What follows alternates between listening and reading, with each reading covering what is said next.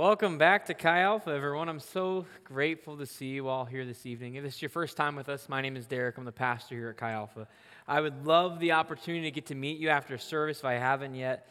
And I'm also just really thankful that you decided to join us. I know it can be kind of scary trying something new, so thank you for taking that risk and going out and taking a risk on us. And we love you so much, even though we may have just met you. Amen to that. When I was a freshman in high school, I had this really, really deep desire. See, I had this deep desire to go see Twilight Breaking Dawn Part 1 in theaters. I wanted to see it bad. However, I had a dilemma. See, as a teenage boy, my friends certainly weren't going to go with me. I have weird interests, okay? We'll just leave that there. But anywho, my friends weren't going to go see it with me. So my two, I only had really two options unless I wanted to go by myself. I could either go with my mom, and I didn't want to do that, or I could find myself a date. So I decided to go down door number two and try to find a date. So I started texting this one girl. I'm being very honest that I, it was simply because I wanted a date to Twilight, but that's besides the point. So I started texting this one girl. And we're kind of vibing, you know, like ninth grade Derek was pretty smooth. That's a lie. I just lied. I'm sorry. I was really awkward. But anyway, so I start texting this girl. But then I meet this other girl in my science class, and I'm like, oh, I could take her to the movie instead. So I start texting her as well. This way, no matter what, I'm going to have a date to the movie. I will get my deep desire. So, anyways, I flirt with both girls over text for a few days, and then I have a strong desire to ask both to go to the movie. See, I didn't want to disappoint either girl. I had a very strong desire for both girls, and also I'm a very much a people pleaser. I did not want to hurt their feelings. And like I said, I was just dropped dead handsome. And I'm sorry, I was really goofy looking as a freshman. We'll just keep going. But, anyways, so I did something bad. I gave in to my strong desire and I asked both girls to go to the movie with me. Obviously, not in a group text, that would be really uncomfortable. but in two separate texts, something worse happened. They, they both said yes. See, now, because I had given into my strong desires to not hurt their feelings and to date both girls, I was in another dilemma. I prayed, I fasted, I didn't fast, but I, I didn't pray probably either. But I thought about it some, and I remember sitting at beat ups one night with my family, just thinking I'm the worst human being on the planet. I was messing with both girls' heads, I was pursuing both, and so my conscience eventually did win out, and I called it off with both girls. See, because I gave into my strong desire to not please those girls, or to please both girls and get what I wanted, I didn't get my really deep desire, which was to go see Twilight. I still haven't seen Twilight, Breaking Dawn Part 1. Taylor will not watch it with me, and I feel too sinful to watch it by myself. So someday maybe I'll get Victor to watch it with me.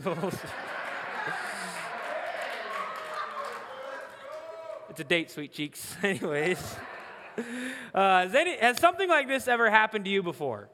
Where you give into your strong, more immediate desires, but then you don't actually get what you truly deeply want. See, our deepest desires are what we truly want what will truly make us happy. And our strong desires are just like what's right in front of us, and that naturally pulls us in. So maybe you have a deep desire to lose weight and be healthy, but you also have a really strong desire to go to Taco Bell after service and get like those 30 cent tacos that are going to clearly do bad things to your body. But, anyways, I'll keep going. I don't like Taco Bell. But then we give into our strong desire of late night taco night, and then we don't get our deep desire of weight loss. Or maybe you have the deep desire to get good grades, but you have this strong desire to not do your homework and instead stay up all night on TikTok. Amen. That's, that's great. Maybe you have this deep desire to look more like Jesus and grow in your faith, but you also have a more immediate desire to sleep in later and skip your Bible reading so you can get that extra 30 minutes of snooze. Or maybe you have a, a deep desire to be like Jesus, but you have a strong desire to skip small groups so you can spend more time on your homework. Or maybe you deeply, deeply want a godly spouse or a godly marriage, but you strongly want to sleep with your boyfriend or date that person in class who does not love Jesus, but dang, is he cute. I get it. See, we as a society are in a constant battle. We're in a battle between our strongest desires and our deepest desires. I truly think we want to be good. We want to be healthy. We want to create good habits. That's why so many people make New Year's resolutions. However, because we give into our strongest desires instead of our deepest desires, most of our resolutions don't make it past March. I get it. See, I have a really deep desire just to be absolutely ripped out of my mind. I think it'd be so much fun to have huge biceps and look like Chris Evans. That's my dream. But I also have this really strong desire called a sweet tooth. And I really like chocolate a whole lot. And I have a slight addiction to Raising Cane's. But I cannot have Cane's, my dessert addiction, and a Chris Evans body. So clearly, I chose chocolate, but here we are, anyways. my strongest immediate urges, usually, if I'm honest, outweigh my deep desires. And I think this theme is not just common to me, but common to our society in general. See, I, I'm going to go out on a limb and say you have big dreams, that you have things that you deeply want to see happen in your life, but you can't seem to take the actions necessary to see those dreams come true. Maybe you badly want to kick that sin issue, start that habit, be a different person, but it's just challenging. We're in our second week of our sermon series entitled Lies at Large. See, we're in a society that is surrounded by lies. We're surrounded by lies about who God is, about what it looks like to live the good life, about who we are, about what the, what's going to fulfill us, what our meaning in life is. All this to say that lies are at large. These lies come through the form of the three enemies of the soul we are investigating each enemy as we go through these three weeks. Last week, we talked about the devil and how he deceives us through deceptive ideas, how the devil puts lies into our minds, and then we go through this deception cycle that actually leads to distorting our reality. This week, we're going to go to the second enemy of the soul, which is the flesh. We're going to be looking at the book of Galatians, where the Apostle Paul talks about the flesh versus the spirit. This is in Galatians 5. But right before the portion we're going to read tonight, Paul is telling the church in Galatia that they are free. He's saying you are no longer tied to those Jewish customs or those like religious duties you have to do, but instead you're actually free to pursue Christ. He argues, though, that this freedom from these Jewish customs, which those people were Jewish in the time, that freedom does not give them the right to do whatever they want. It does not give them the right to satisfy their flesh, but rather it gives them the freedom to choose Christ and to love one another. Our freedom in Christ does not give us the freedom to do whatever we please, but rather gives us the freedom to choose Jesus and to follow him because we freely know that Jesus' way is the best way. This plays on last week's idea that the devil lies to us to get us to think that we know best, when in actuality, if there's this thing called God who's all knowing, he just might know best. So let's pick up in Galatians 5 16 through 25 says this.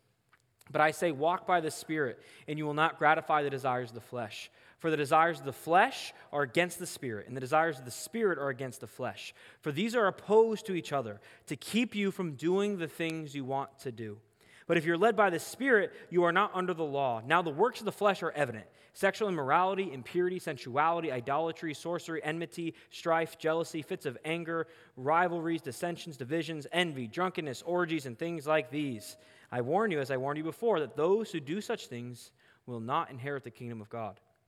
But the fruit of the Spirit is love, joy, peace, patience, kindness, goodness, faithfulness, gentleness, self control. Against such things there is no law. And those who belong to Christ Jesus have crucified the flesh with its passions and desires. If we live by the Spirit, let us keep in step with the Spirit. Let me pray for us. Father, we love you so much. Jesus, I just thank you for this group of students that want to pursue you deeply, God. We pray for a word from you. In your name, amen. Amen. The main idea is this tonight the flesh deceives us through disordered desires. The flesh deceives us through disordered desires. We're going to investigate this enemy just like we did last week with the devil. So we'll start with this question of what is the flesh? According to John Mark Comer, who wrote a book called Live No Lies, that a lot of this stuff is taken from, he says the flesh is our base, primal, animalistic drives for self gratification especially pertaining to sensuality, as in sex and food, but also just to pleasure in general, as well as our instincts for survival, domination, and the need for control. So basically, our flesh is just the strong desires inside of us the desire for things like sex, food, control, power. In life, we all have a lot of different desires. So, our job as humans is to properly order these desires. The good life is what happens after we properly discipline our desires. What that means is we have a lot of desires. So, what we need to do is we need to decide what's most important, what's least important, so we can start pursuing the important desires to us. If we do that, we'll become wise, productive humans if we put all of our energy in fulfilling our deepest desires. The thing that's interesting about desires, though, is they're not all created equal. They're not all as potent. What I mean by that is some desires, like the desire to eat your favorite food when it's right in front of you, that's really strong, right? Like if you see steak, I like steak a lot. I want to eat it. However, the desire to eat celery, to me at least, isn't quite as strong as eating a steak. It's not hard to say no to celery, it's very hard to say no to a good steak, anyways. So we have these competing levels of desires, and these desires not only have different levels of importance, but they all have different levels of strength. The key to all this is to understand that our strongest desires are not necessarily our deepest desires. Meaning, something might be really desirable, and you may really want it, and it might strongly pull you in, but it's not necessarily that important to you. Let's go back to food. Maybe you strongly want that piece of cake in front of you, but you deeply want to be healthy. You have a deep desire to lose weight, but this cake is a strong desire, meaning eating cake is not actually that important to you. Like, make, you didn't wake up and say, I really need to eat cake today. However, it's a strong, immediate desire, and it's enticing. It comes down to the short term pain, long term gain, or vice versa. The flesh is not our deepest desires, but our strongest desires. Verse 17 says this For the desires of the flesh are against the spirit, and the desires of the spirit are against the flesh. For these are opposed to each other, to keep you from doing the things you want to do. To keep you from doing the things you want to do. See, the spirit, that's our deep desires. The spirit is what we actually really want to do. But the flesh keeps us from doing what's best for us long term so we can scratch a short term itch. Because we live in a world of instant gratification. And these strong desires winning out in our lives leads us to having disordered desires. If you remember from last week, disordered desires is when our desires get out of whack. When we start placing our fleshly desires over our desire to please Jesus. For example, the desire to have sex is a godly desire. Sex is a great thing in the co- context of marriage. God gave us this avenue to express it. But our desires get disordered when we desire sex over pleasing God. So then we start to have sex outside of the covenant of marriage, and we give into our strongest desire over our deepest desire. And then our desires are disordered. The problem with disordered desires is not only do they violate our morality, they also place unfair expectations upon God's creation. When sex is our ultimate desire and we're living for only sexual pleasure, that's not actually enough to make our soul content. The soul, and remember from last week, our soul is just like our inner self, like who we deeply are. Our soul has more desires than just sexual intimacy. It doesn't just want a sexual partner, but your soul wants someone that you can have deep communion with. Your soul wants someone that you can be deeply bonded with, that can be your best friend. Your soul doesn't just want a sexual partner, but a life partner. In marriage, the spouse can fulfill a lot of those desires of your soul. In our Tinder hookup culture, that only fulfills one desire of the soul. See, that's us placing too high of an expectation on one simple desire when our soul wants a lot of different things. And it's unfair of us to expect sex to do what it was not designed to do. It's not these things of the world aren't designed to fully fulfill us. Only doing things in the context that God creates them to do will do that. See, according to the early church father Augustine, the basic problem of humanity, the reason that we aren't being formed into the image of God as much as we might like, is that we have these disordered desires. And this is becoming even more true in our current day. In the past, duty and restraining desires, the flesh, was important to help us get our deepest desires. For example, farmers did not wake up at the crack of dawn super excited to not sleep and to go and do their work, right? They didn't wake up like, yes, thank you, Lord, for helping me get up at 4:30 in the morning. No, but they did know that if they fought their strong desire of sleep, they would get their deep desire of their family not going hungry. But in our current society, happiness has gone from being good to feeling good. Self is our ultimate authority and our ultimate God. Life is all about ourself, and the ultimate sin is to not follow our hearts. But this is too heavy of a weight for self to carry. We are not strong enough to be our only moral compass. If self is the ultimate good, then we have the pressure as the person who is self to always be good. What happens then when we screw up? That pressure is crushing. If self is God, there's no room for human error. And I don't know about you guys, but I tend to make some mistakes in life. I need room for human error. If I always just follow my heart, I'll make a, wrong, a lot of wrong decisions because I have a lot of strong desires that probably shouldn't be acted upon. All this to say, our deepest desires are usually to be good, to be loving, to be godly. But these deep desires are usually sabotaged by the strong surface level desires of our flesh. According to Comer, this is because giving into the desires of our flesh does not lead to freedom in life, as many people would assume, but instead to slavery and, in worst case scenario, addiction, which is prolonged suicide by pleasure. But that goes against our modern worldview. See, we think of freedom as the ability to do whatever we want. But according to Galatians 5, this is incorrect. So, what is true freedom? Galatians 5:13 says, "For you are called to freedom, brothers. Only do not use your freedom as an opportunity for the flesh, but through love serve one another." So what Paul is arguing here is that true freedom is the ability to love one another. See, the flesh, the flesh is all about the desire to take about what can I get from this situation. But love is all about what can I give. Flesh is about taking and receiving, love's about giving.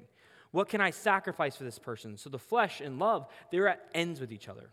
The flesh is all about feeling good, but just because something feels good does not necessarily mean it is good. We've all eaten a good meal that feels good going down, but it is not good for us, right? This is me every time I go to Starbucks, the barbecue place in Cedar Falls. I love it so much. It feels so good when I'm there, but it's not good for me. It ruins the rest of my day. I tell our Chi Alpha team if I've had Starbucks, please just don't talk to me in the afternoon because I'm not. I'll be useless for all of us.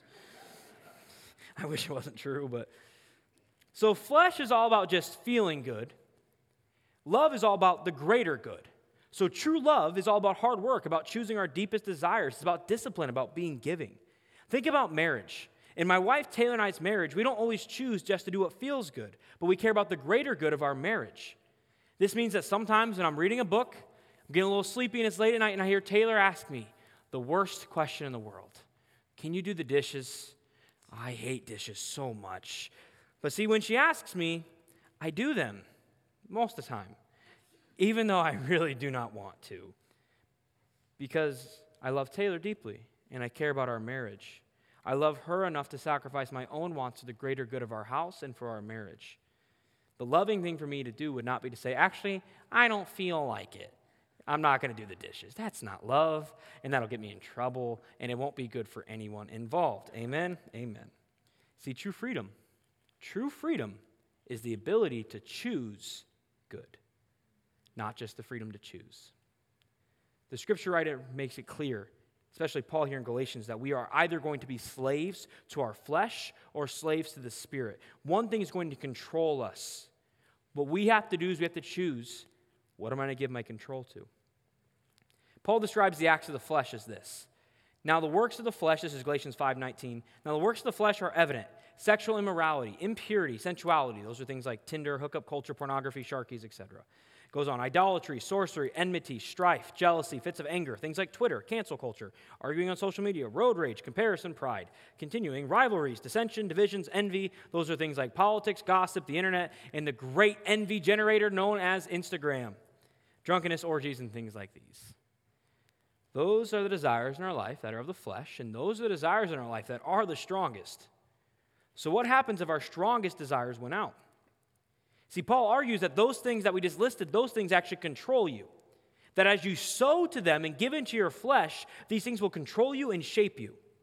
That's why those things I just listed make up most of our addictions in society. I Googled the top 10 addictions, and I think nine out of the 10 were covered in that list sex, drugs, alcohol, getting people's attention, anger, the internet. Those are the most common addictions in our society.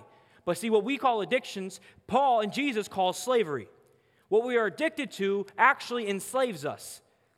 As we discussed, though, we talk about freedom. That was the Lord. I'm just kidding. See, true freedom is not the ability to do what I want, because inevitably, if we just keep doing whatever we want, we will become enslaved. And slavery is the opposite of freedom, right? So these fleshly desires that are strong, if we give them control, they control us. We live for the next fix. Our life becomes centered around our pornography addiction, our tobacco addiction, getting people to like us, we say we can stop whenever I want, but we all know that's probably not true. See, the flesh is not very kind to us when we decide to stop sowing to it. Paul explains this truth later on in Galatians 6. He says, Do not be deceived. God is not mocked. For whatever one sows, that will he also reap. For the one who sows to his own flesh will from the flesh reap corruption, but the one who sows to the Spirit will from the Spirit reap eternal life. It's all back to this law known as sowing and reaping. See, this law is not just a truth expressed by Paul, but in actuality, it is the description of reality. Sowing and reaping is just how the world works. If we plant an apple seed, we are going to get an apple tree. But the beauty of sowing and reaping is it is not a one to one ratio. Because if we plant one single apple seed, we're going to get a lot of apples and a lot of seeds back. We get a disproportionate return. It's cause and effect.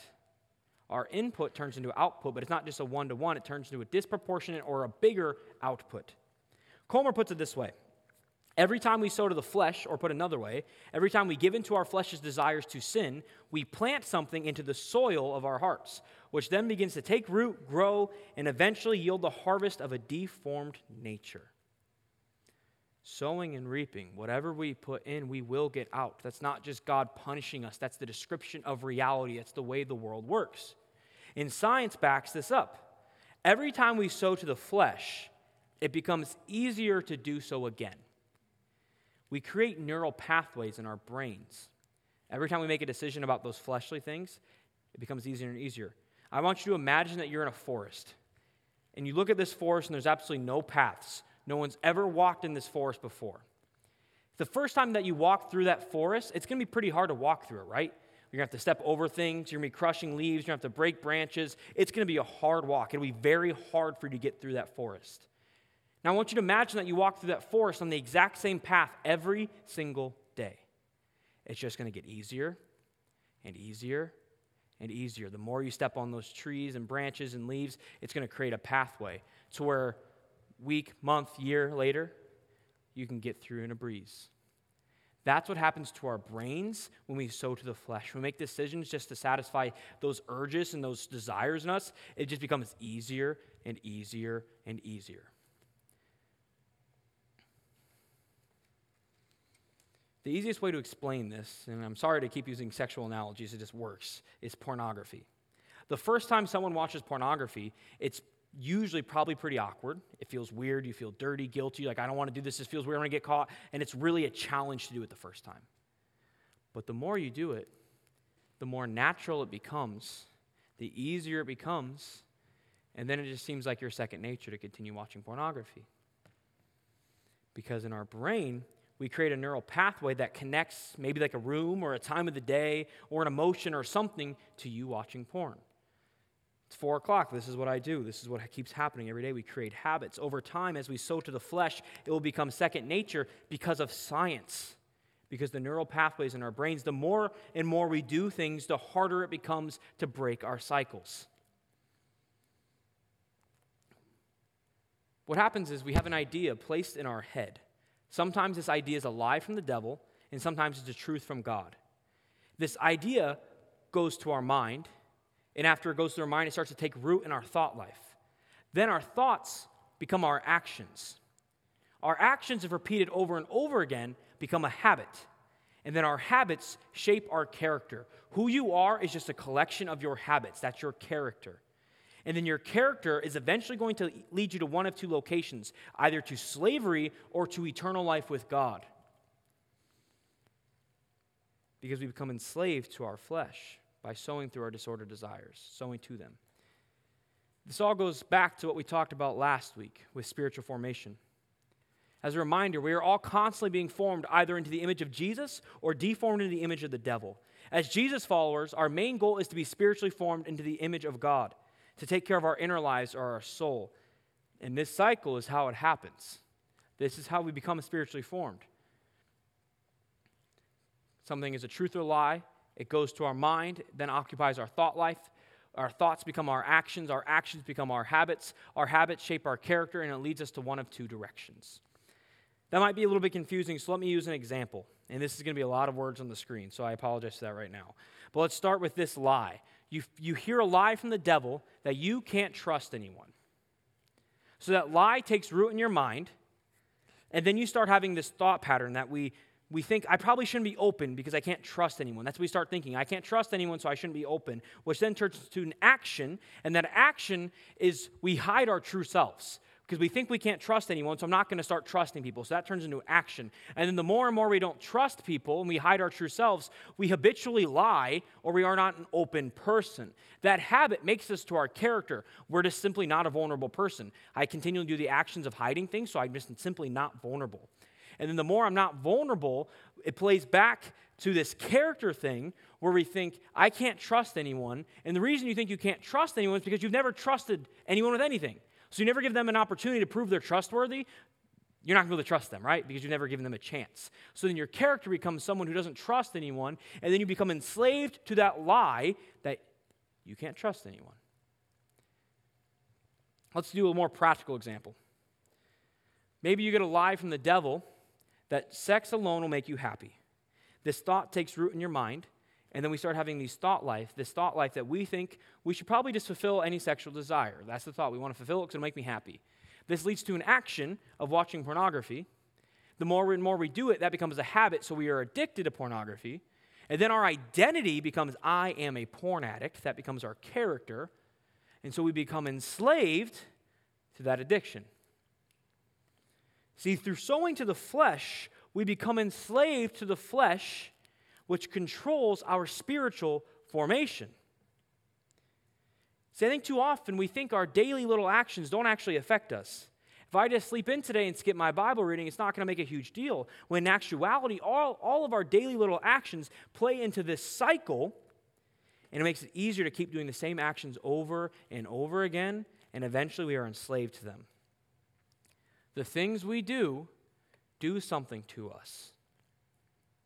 Our daily decisions are really just investments into our future.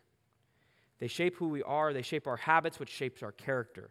The lies we believe, the actions we take, shape us either into the image of God or the image of the devil.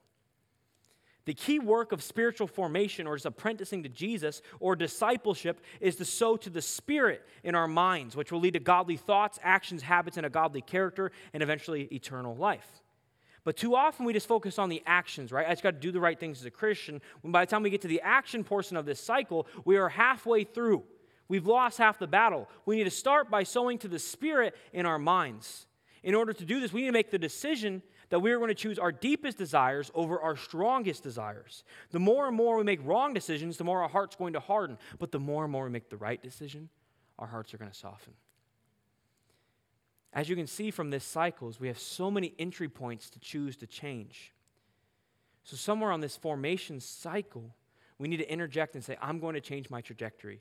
See, life with Jesus isn't about you making some big life altering decision where you have to stand up and preach a sermon and say, hoorah. No, life with Jesus is about you changing your daily small actions because insignificant decisions shape who we are. I've told many stories about this group called the Chunky Boys. For those that do not know, my friends and I growing up named ourselves the Chunky Boys because we went to Pizza Ranch a lot and we were very unhealthy. This lie that I believed was that food is going to make me happy. So that led to the action of eating out of ton, which made me a habitual unhealthy eater, and eventually my identity or my character was a chunky boy.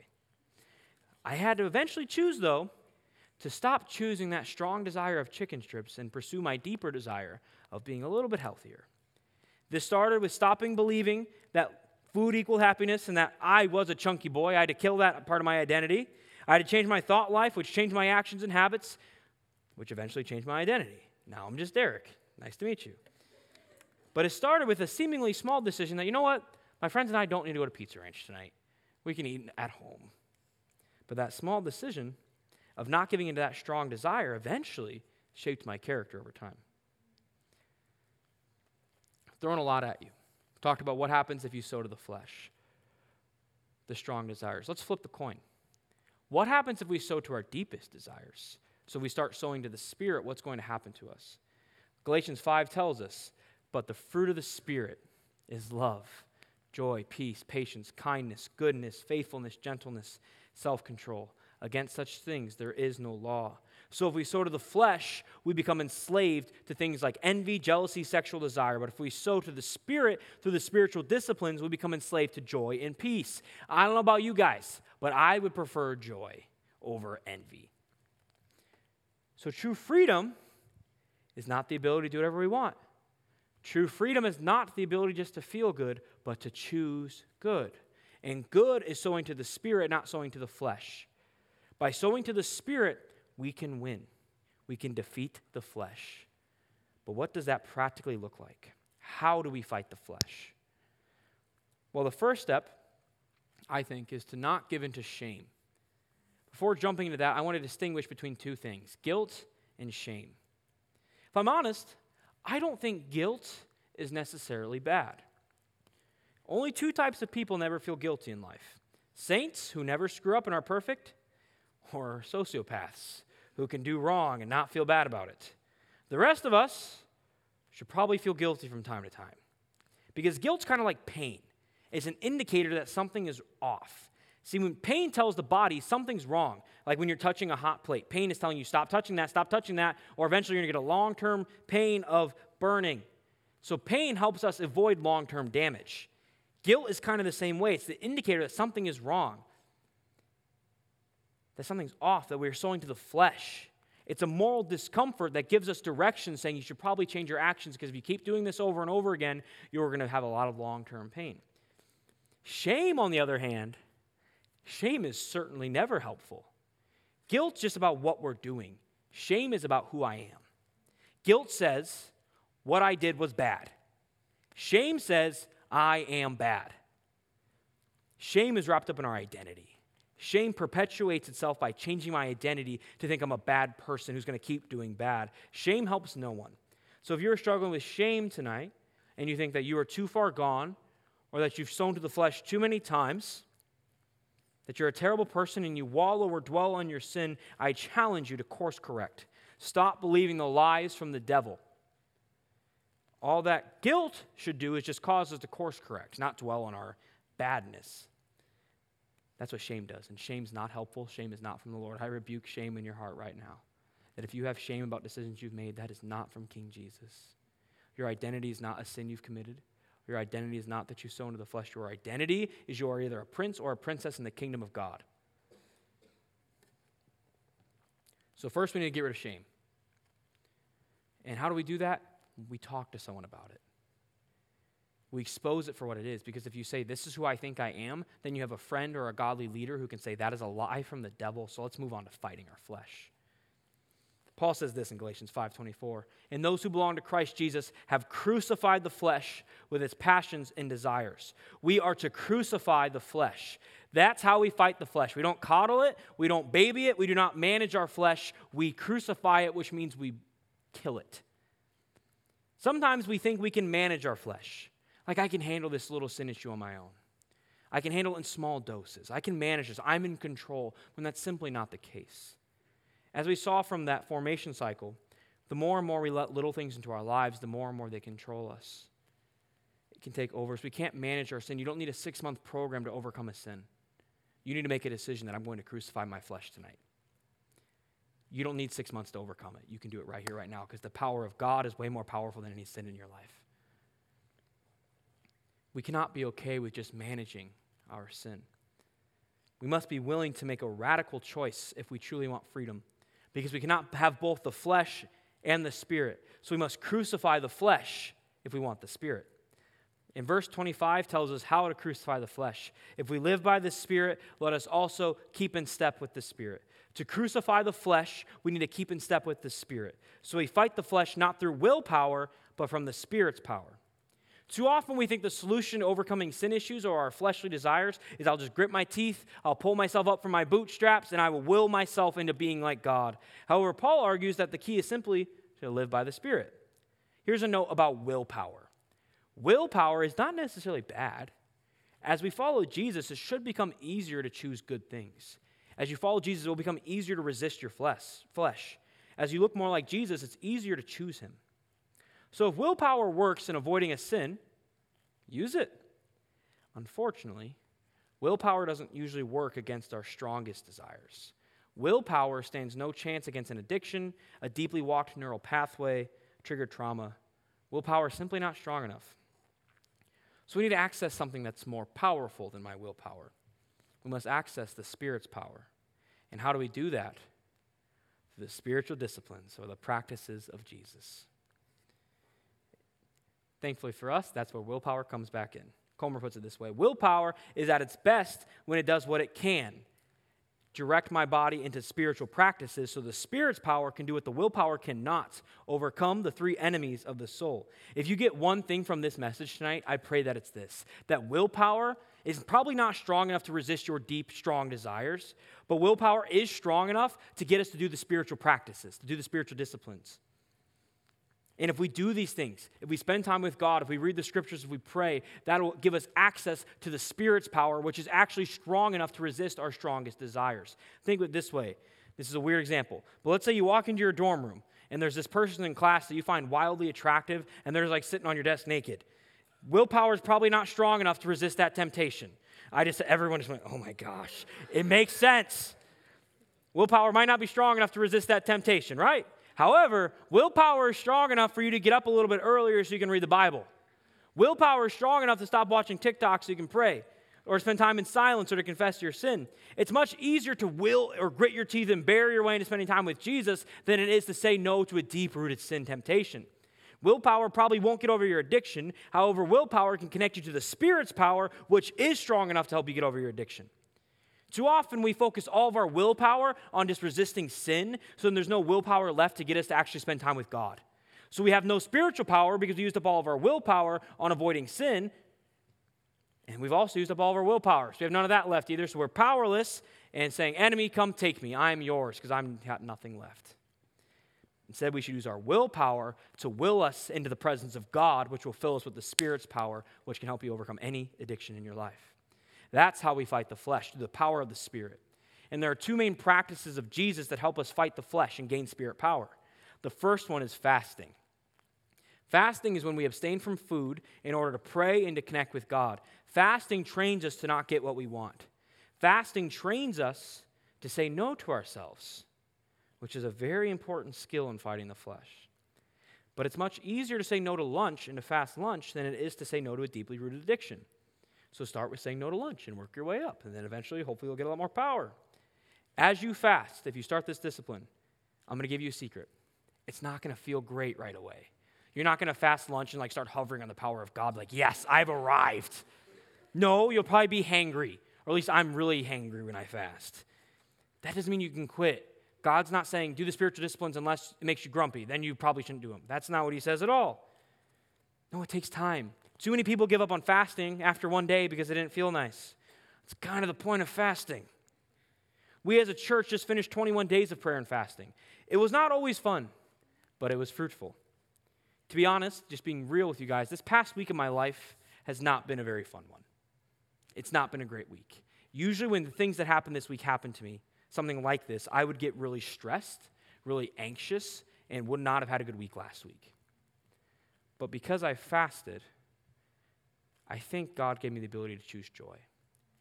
Because then I had the ability to say, you know what, God, if I can say no to some food, I can say yes to joy, God.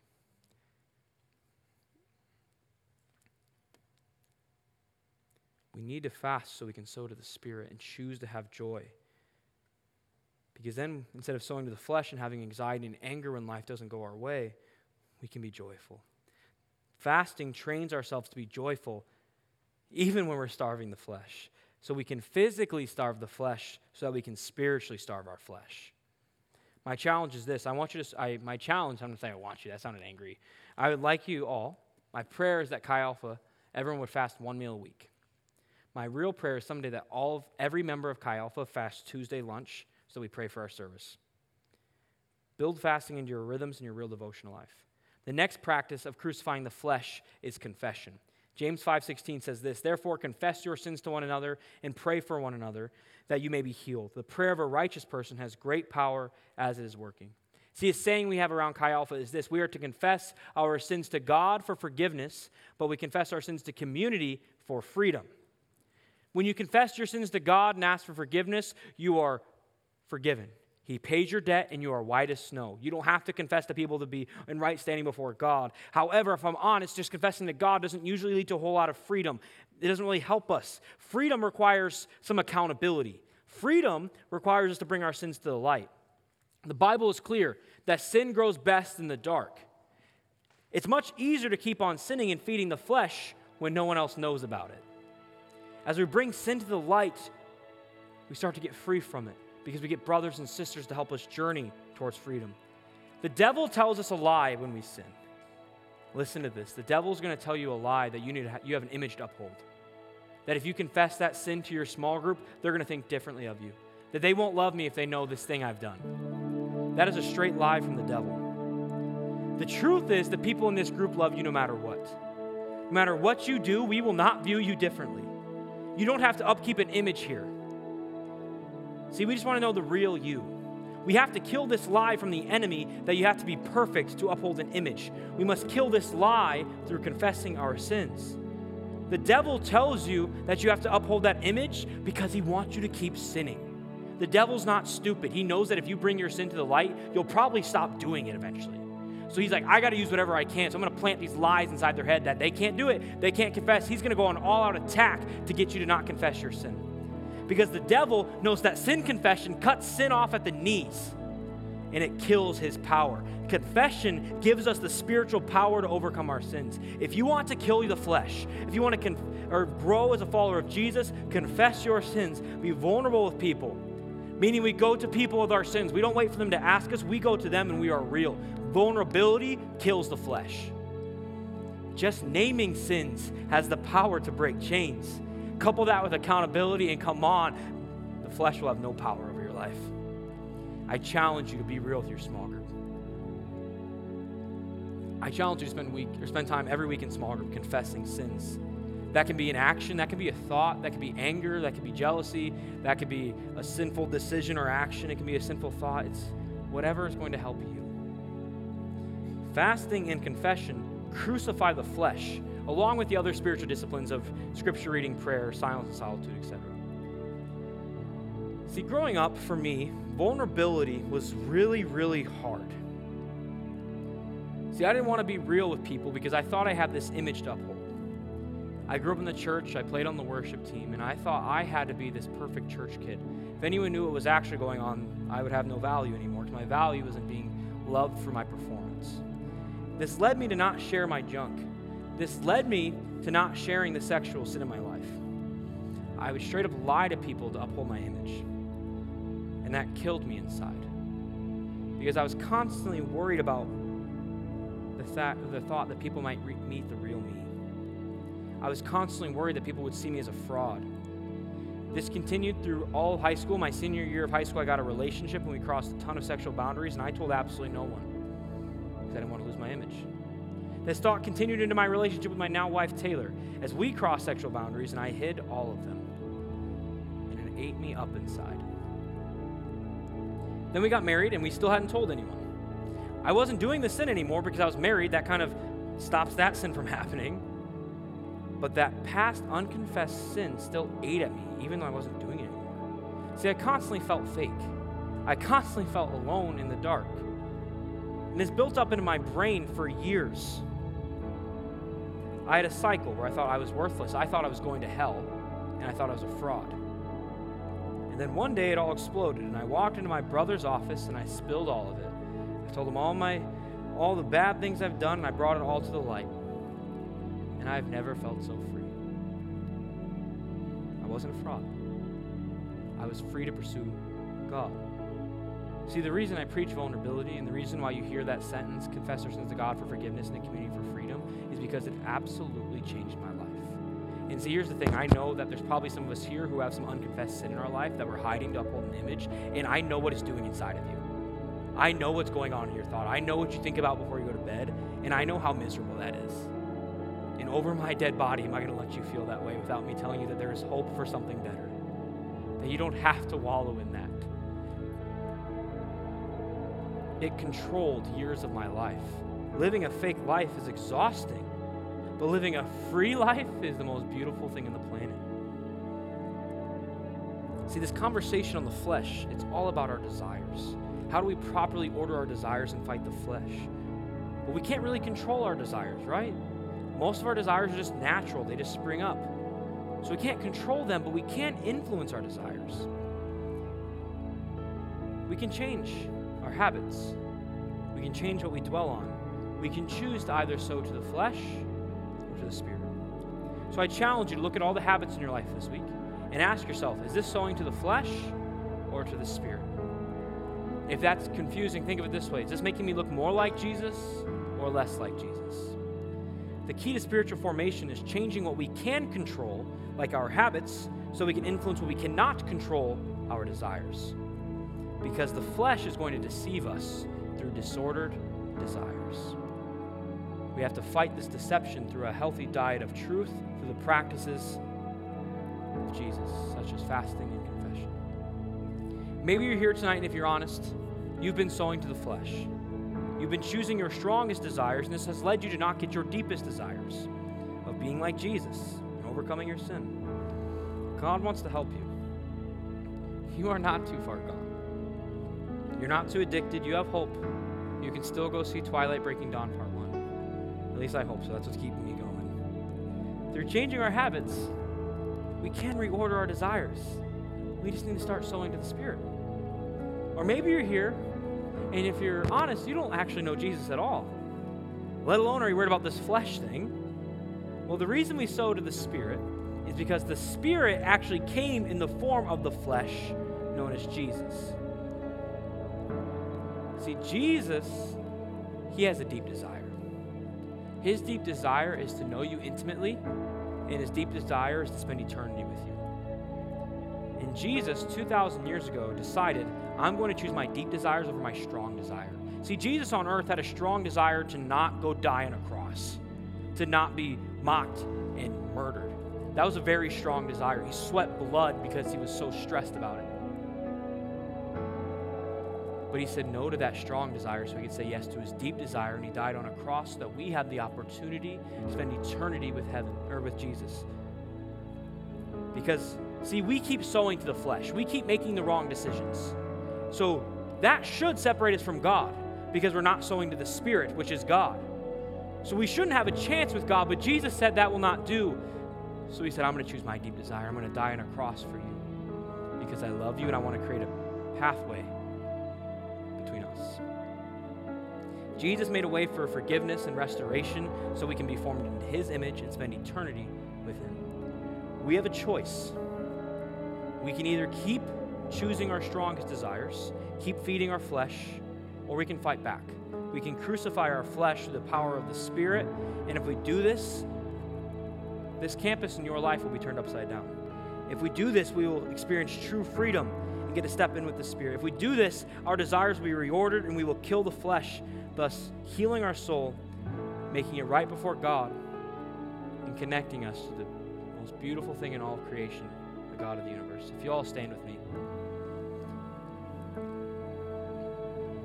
In these front corners, we're going to have our response team and just some people who would love to pray with you as we go on throughout the rest of the evening. So if that's open to you as we go back into worship in a few seconds. But before that, I want to give you two opportunities to respond. So if you're here tonight, and if you're honest, you haven't really chosen Jesus. Maybe you chose him a long time ago, but it's been a while, and you want to give your life to Jesus for the first time or back to Jesus, want to accept his payment. What I'm going to ask you to do is on the count of three, I'll ask you to raise your hand just as a sign to God, saying, I want to jump all in with Jesus. So if you'd all close your eyes and bow your heads, I'm going to count to three. And if you want to raise your hand just to signify you're all in with Jesus, that would be great. One, two, three. Thank you. Thank you. Let me pray for you. Jesus, we love you so much, God. I just pray that you will just welcome us back into the kingdom of God. We thank you for your grace and for your forgiveness, Lord. In your name. A second way we want to respond is if you're here and if you're honest, you've been sowing to the flesh. What I want you to do is we're going to sing a song together. And as we sing that song, I want you to give that thing to God. So, whatever that thing is weighing on you, I want you to say out loud, God, you can have blank. Or you're going to say it in your head. And I want you to physically just give it to God and say, God is in control, okay? Let me pray for us as we go back into this song. Jesus, we love you so much. Jesus, we thank you that you came and you died for us and we can choose you, God. We thank you that you can crucify our flesh. In your name.